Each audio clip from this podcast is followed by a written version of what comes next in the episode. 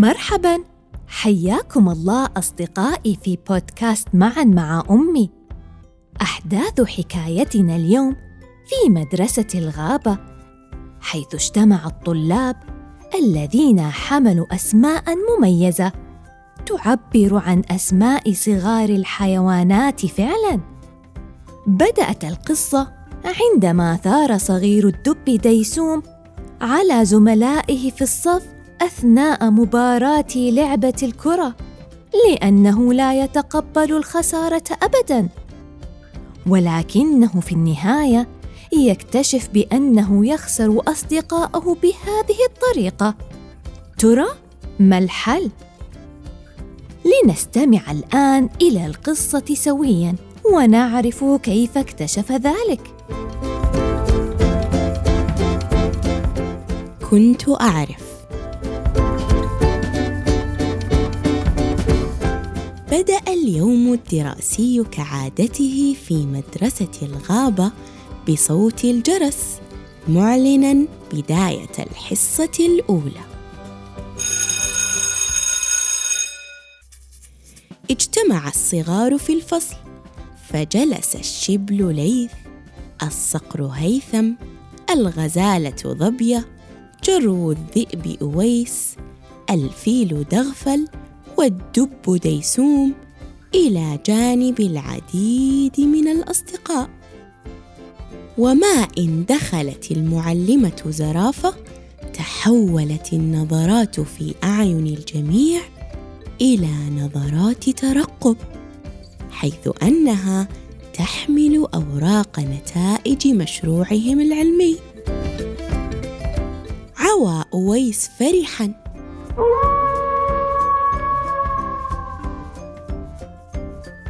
ثمان درجات من أصل عشرة؟ أوه كم أنا سعيد! وقفزت ضبية من فرط حماسها علامة كاملة عملت عليه بجد واجتهاد احتفل الجميع بنتائجهم وشجعوا بعضهم البعض على أن يحسنوا من أدائهم لكن فردا واحدا كان ينقصهم فجأة ارتفع صوت صراخ ديسوم وبدأ يمزق الورقة بمخالبه حتى أصبحت فتاة أوراق.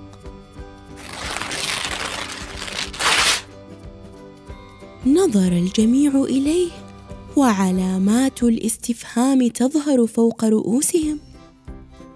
قالت له المعلمة ماذا حصل يا ديسوم هل أنت بخير؟ فرد والغضب يملأه لماذا نقصت درجة؟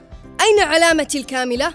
كنت أعرف كل شيء هدأت المعلمة من روعه وحدثتهم جميعا عن التعلم والمحاولة لكن ديسوم أبى أن يسمع شيئا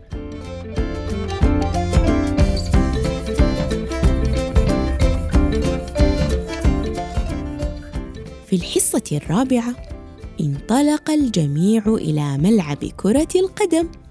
فحصة الرياضة هي الحصة المفضلة للجميع. قسم الأستاذ الببغاء مكاو الصغار إلى فريقين وأطلق صافرته معلنا عن بداية وقت المباراة. ركض ليث بأقصى سرعته. ليهجم بالكرة وراقب دغف المرمى. أما هيثم فراقب خطوط الدفاع من الأعلى. مرر الليث الكرة ولم يستطع إحراز هدف. وهكذا حاول أويس كذلك لكن دغفل كان حارسا ماهرا. غضب ديسوم من فريقه فركض ودفع لاعبا. ليأخذ الكرة منه. ارتفع فورا صوت صافرة الحكم الأستاذ مكاو. ورفع ريشته الصفراء كإنذار أول لديسوم مع انتهاء المباراة احتفل الفريق الآخر بفوزهم لكن شيئا ما اعترض فرحتهم إنه ديسوم. يوبخ الجميع. كنت أعرف أنكم لا تلعبون جيدا. كنت أعرف أنكم تغشون.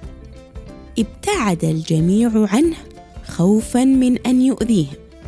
لكن الأستاذ مكاو جمعهم وبدأ يتحدث عن الروح الرياضية وكيف أن تقبل الخسارة من أسسها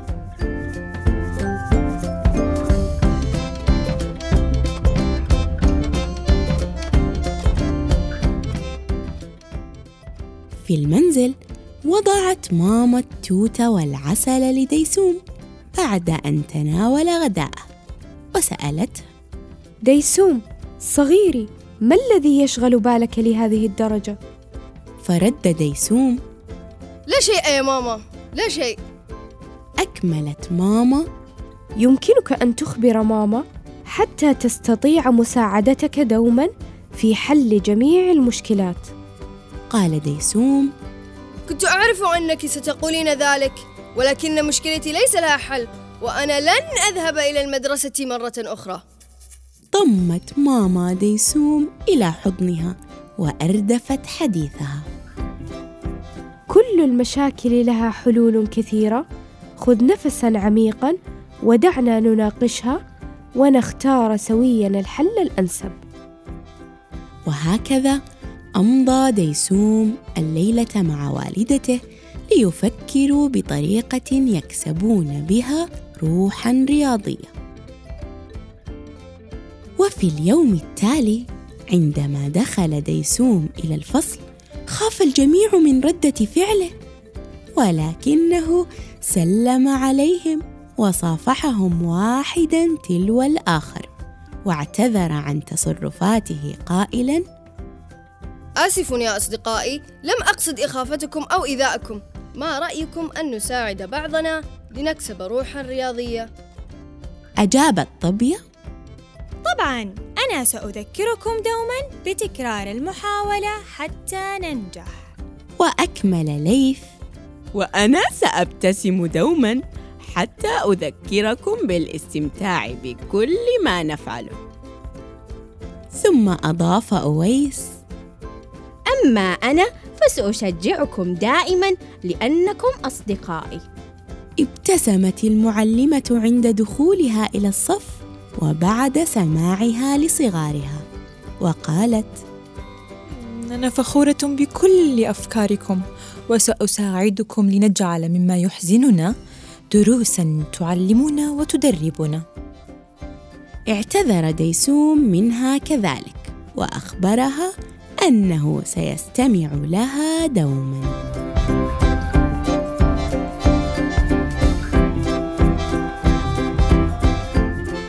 بعد سماعنا للقصة وتوصلنا للحل عرفنا أن الروح الرياضية تعني تقبل الخسارة. ما رأيكم في أن تحاوروا ماما وتفكروا معها بمعان أخرى للروح الرياضية؟ ولا ننسى أخيراً ما اعتدنا على فعله. هيا فلنحضن أنفسنا ونردد. أنا صبور. أنا متعاون. أحب روحي الرياضية. وأحب أصدقائي. أنا قارئ اليوم. أنا قائد الغد. شكرا لكم على حسن استماعكم. نلقاكم مجددا في بودكاست معا مع أمي من إثراء. دمتم في أمان الله.